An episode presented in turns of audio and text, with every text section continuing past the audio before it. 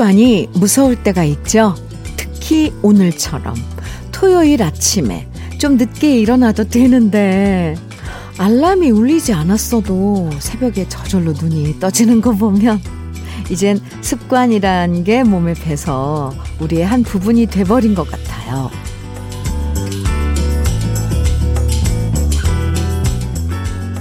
행복한 순간 중에 하나가 음, 일어나야지 하고 습관적으로 눈을 떴다가 아 오늘 토요일이구나 하면서 다시 이불 속으로 쏙 들어가는 거잖아요.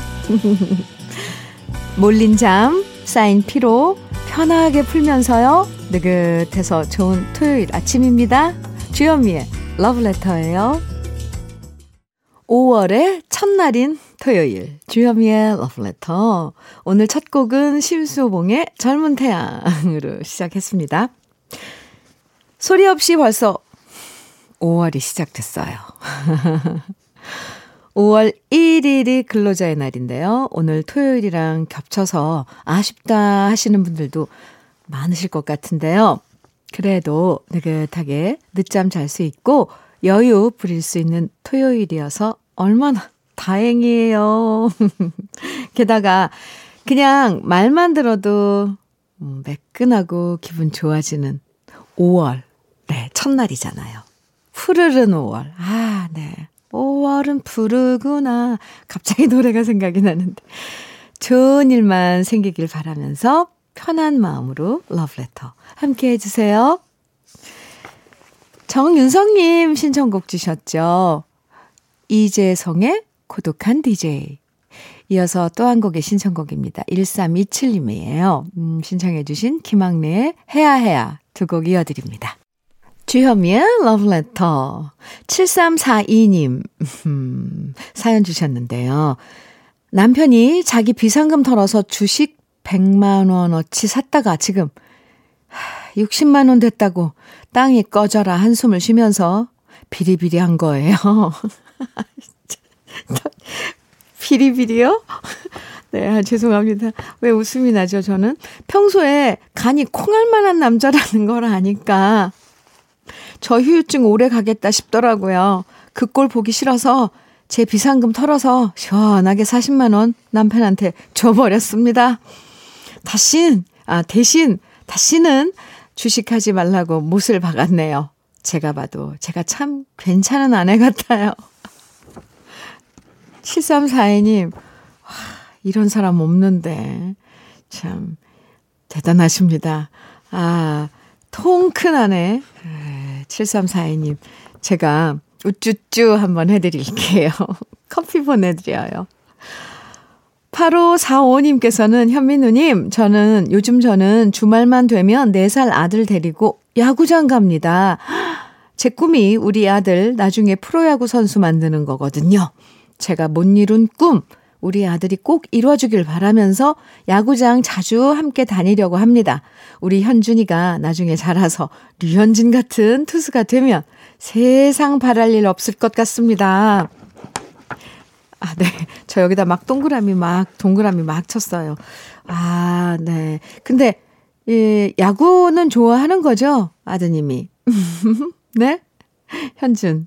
현준 군은 야구를 좋아하고, 어, 그게 제일 먼저잖아요. 내 꿈이 문제가 아니라, 우리 아이가 뭔가, 뭐 하고 싶은지, 좋아하는 게 뭔지, 그거 살피는 게 먼저 일 거예요. 근데 뭐, 8546님, 예, 사연 보내주셔서 감사합니다. 아빠하고 함께 어디 가, 가고 이런 거 함께 공유한 그런 시간들이 아이들 자라는데 정서적으로, 뭐, 말하면 잔소리지만 엄청 큰 그 위안, 안정감 이런 걸 준대잖아요. 신뢰. 특히 아들은 아빠랑. 아, 8545님, 그거 하나만으로도 최고의 아빠네요. 커피 보내드릴게요. 6622님의 신청곡이에요. 솔개 트리오의 아직도 못다한 사랑. 그리고 조민희님의 신청곡. 산울림의 너의 의미 두 곡 이어드립니다.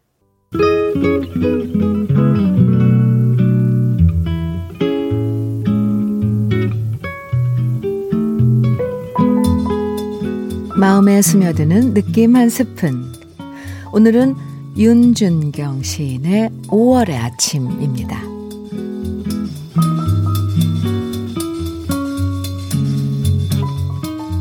모두들 가고 있구나. 5월 나뭇잎의 오케스트라를 들으며 초록의 터널을 지나 저마다 한 뭉치의 희망 넘치는 꾸러미 하나를 안고 사과씨 뿌려진 아스팔트 위를 나도 가고 있구나.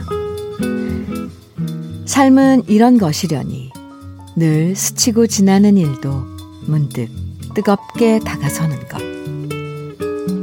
어둠의 황량한 거리 초록불 켜지면 저 당당한 어깨 한치의 오차 없는 발맞춤을 보라.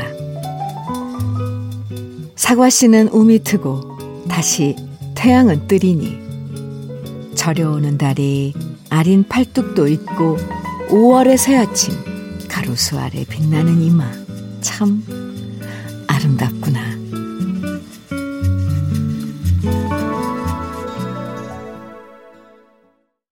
주여미의 러브레터 느낌 한 스푼에 이어서 들으신 노래는 다섯 손가락에 늘 아름다운 세상을 위하여 였습니다. 오늘 느낌 한 스푼은 윤준경 시인의 5월의 아침 감상했는데요. 5월 하면 왠지 사랑의 계절이란 느낌 들죠.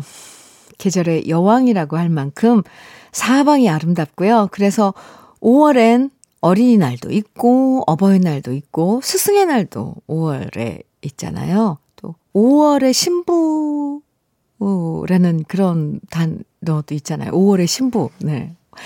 그래서 5월의 신부도 많고 신랑도 많고 정말 사랑하기 딱 좋은 계절 5월이에요.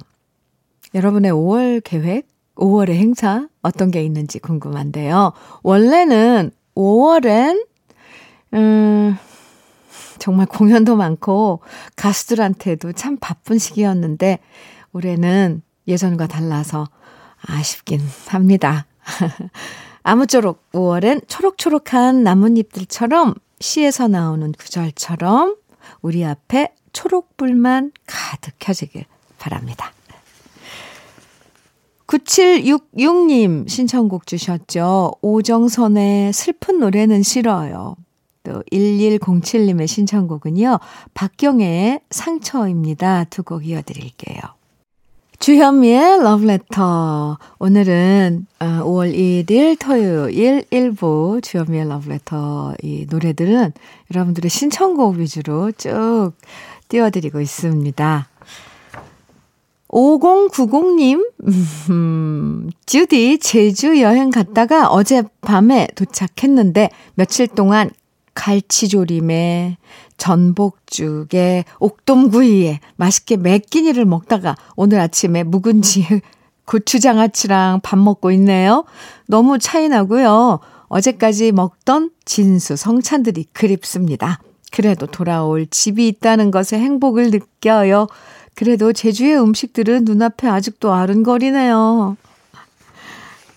어느 곳의 풍경이 아름답게 느껴진다는 건 이 배가 고플 때가 아니라잖아요.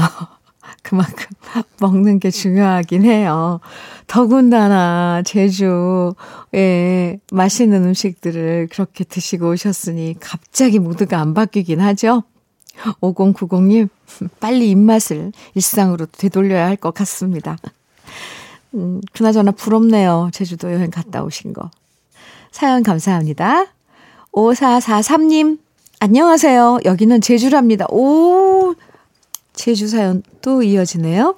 직장이 관광업계라 코로나로 실직했어요. 그리고 1년 동안 요양보호사, 장애인 활동 지원사, 사회복지사, 컴퓨터 자격증 등을 취득하기 위해서 열심히 준비했죠. 나중에 정년 퇴직한 다음 해야 할 준비를 지금 미리 앞당겨서 하는 거라고 긍정적으로 생각하면서 공부했는데요. 하지만 조바심이 많이 나긴 했어요. 내가 잘할 수 있을까? 그래도 그때마다 군대 간 아들 생각하면서 매일 잘해내리라 다짐을 하는데요. 그래서일까요? 사회복지사 실습했던 곳에서 5월부터 근무하자는 연락을 받고 드디어 일하게 됐습니다. 정말 행복한 요즘입니다. 하시면서 제주에서 사연 주셨네요. 5443님. 방금 전에 5090님 사연도 들으셨죠? 네, 5443님.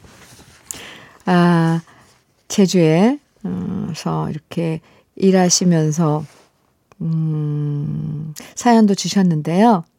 그래요. 지금 이 기간 동안, 음, 모든 게 멈춰버린, 그, 우리 사람들 참 많잖아요. 하던 일을 그만두게 되고, 그럴 때, 5443님처럼 뭔가 나중을 위해서 준비하고 있는 기간으로 생각해도 되게 좋을 것 같아요. 아, 좋은 이 인생 팁이었습니다. 사연, 감사합니다. 1012님의 신청곡 들어볼 차례예요. 조관우의 진정 난 몰랐네. 그리고 이어서 K7073님의 신청곡 신형원의 유리벽 들려드리겠습니다. 7981님 잘 들으셨어요? 에코의 행복한 날을 이어드렸습니다. 주현미의 러브레터 1부 끝곡은요. 3253님의 신청곡 들으면서 어, 네, 들려드릴게요. 김상아의 꼬마 청바지 청해 주셨죠? 1부 들으시고요. 잠시 후 2부에서 만나요. 토요일 아침에 주현미의 러브레터 2부 첫 곡으로 이정숙님의 신청곡 박학기의 향기로운 추억 함께 들었습니다. 러브레터 토요일 2부에선요, 꺼내들어요. 함께 합니다. 여러분의 추억이 담긴 노래들 잠시 후에 만나보고요. 주현미의 러브레터에서 드리는 선물 소개해 드릴게요.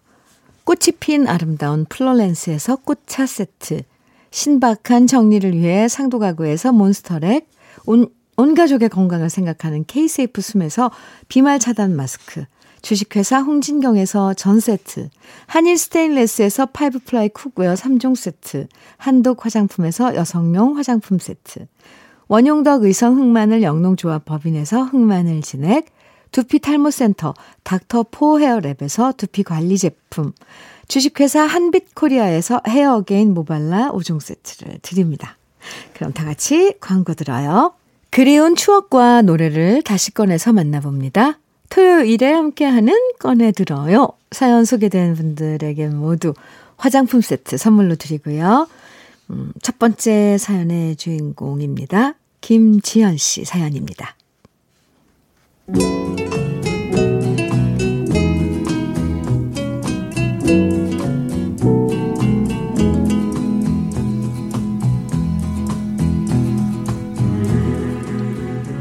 저희 엄마의 꿈은 원래 가수였다고 해요.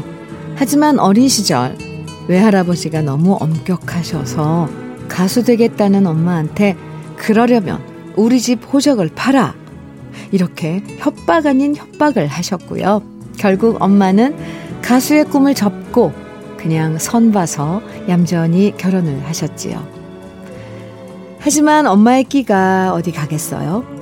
동네 노래자랑 같은 거 있을 땐 나가서 꼭 상을 받으셨고요. 그 경력을 바탕으로 결국엔 노래교실 강사가 되셨답니다. 정말 의지의 한국인이시죠? 그래서 저희 집에선 항상 엄마가 가르치는 노래들이 울려 퍼졌어요. 각종 트롯은 다 나왔는데, 솔직히 저는 어릴 때 발라드에 푹 빠져 있었을 때라서 엄마가 듣는 트롯이 별로였답니다. 그래서 조용히 혼자 들으시라고 이어폰을 사드렸지만 엄마는 귀가 답답하다면서 항상 큰 소리로 트롯을 틀어 놓으셨고요. 전 어린 마음에 그게 참 싫었습니다. 아무리 제가 이어폰 끼고 있어도 쿵짝쿵짝 트롯이 제 귓속을 파고들었거든요. 그런데 참 이상하죠. 요즘 제 나이 쉰이 넘어가면서부터 엄마가 듣던 트롯들이 그렇게 좋아지기 시작하는 거예요. 그래서 요즘 친정에 가면 엄마랑 다정하게 요즘 엄마가 즐겨 듣는 트롯을 틀어놓고 같이 듣는답니다. 물론 엄마는 이제 연세가 있으셔서 노래교실 강사를 그만두셨는데요. 직업병은 직업병은 못 버리시는지 요즘도 새로 나온 트롯을 열심히 연습하면서 따라 부르시는데 정말 우리 엄마의 목소리가 너무 듣기 좋아서 감탄할 때가 많습니다. 요즘 75인 우리 엄마가 열심히 연습해서 부르시는 최신곡들이 있는데요. 저도 함께 좋아하는 노래 세 곡 듣고 싶어요.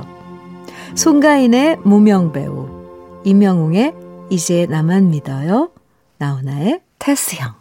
김지연 씨, 어머니랑 노래 함께 잘 들으셨어요? 그럼 꺼내들어요. 두 번째 사연의 주인공 만나볼게요. 바로 이기숙 씨 사연이에요.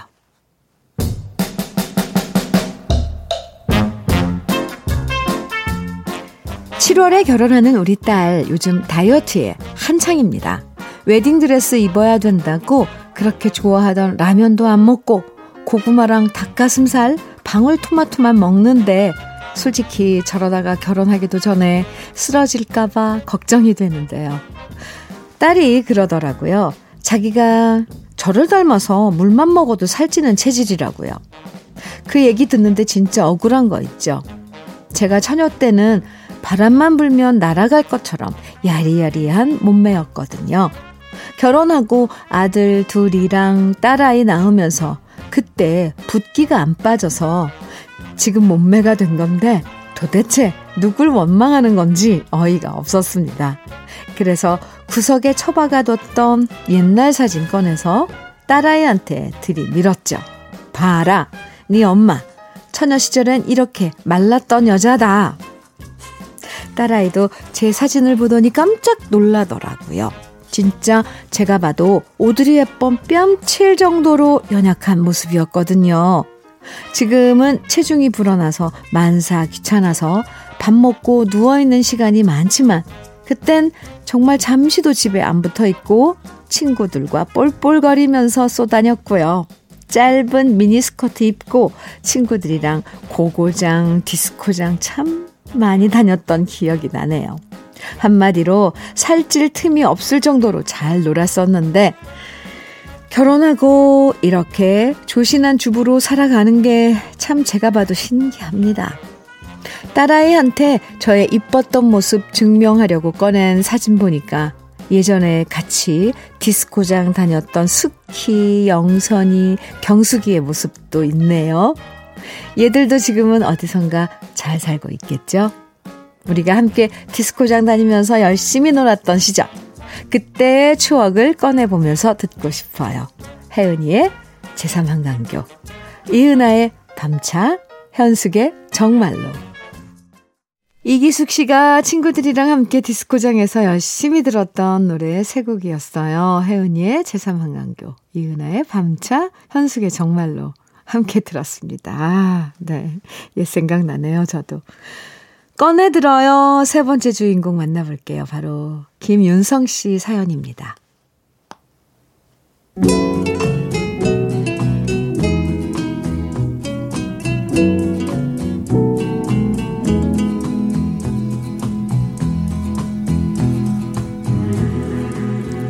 퇴직한 지 벌써 3년이 지나가고 있습니다.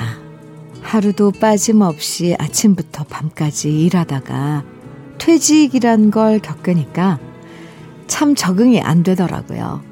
오랜 세월 일했는데 한순간에 아무것도 안 하니까 좋으면서도 허전하고요. 그동안 그 흔한 취미 하나 안 만들어 놨던 게 후회되기도 하고요. 집에 있으니까 괜히 아내 눈치도 보이고요. 마음은 청춘인데 세상이 나를 강제로 내모는 박탈감에 시달렸습니다. 결국 제가 할 수 있는 건 책을 읽는 거였습니다.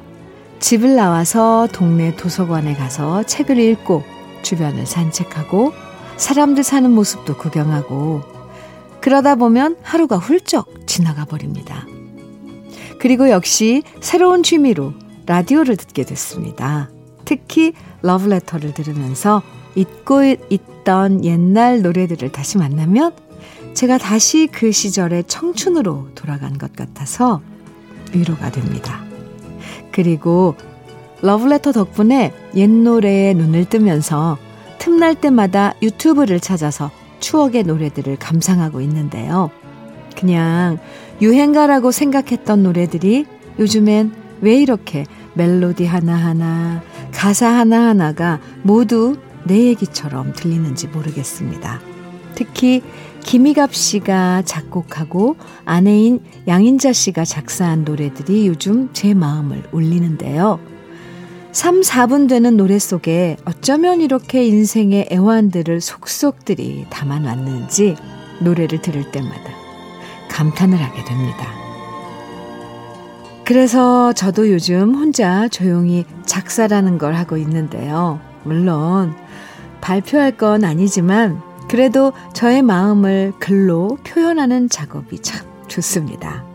요즘 저에게 큰 위안을 주는 김미갑 작곡, 양인자 작사의 노래 혼자 듣기 아쉬워서 꺼내봅니다. 조용필의 바람이 전하는 말, 이동원의 그건 아주 쉽지, 김국환의 타타타. 주현미의 러브레터 꺼내들어요 함께 했는데요.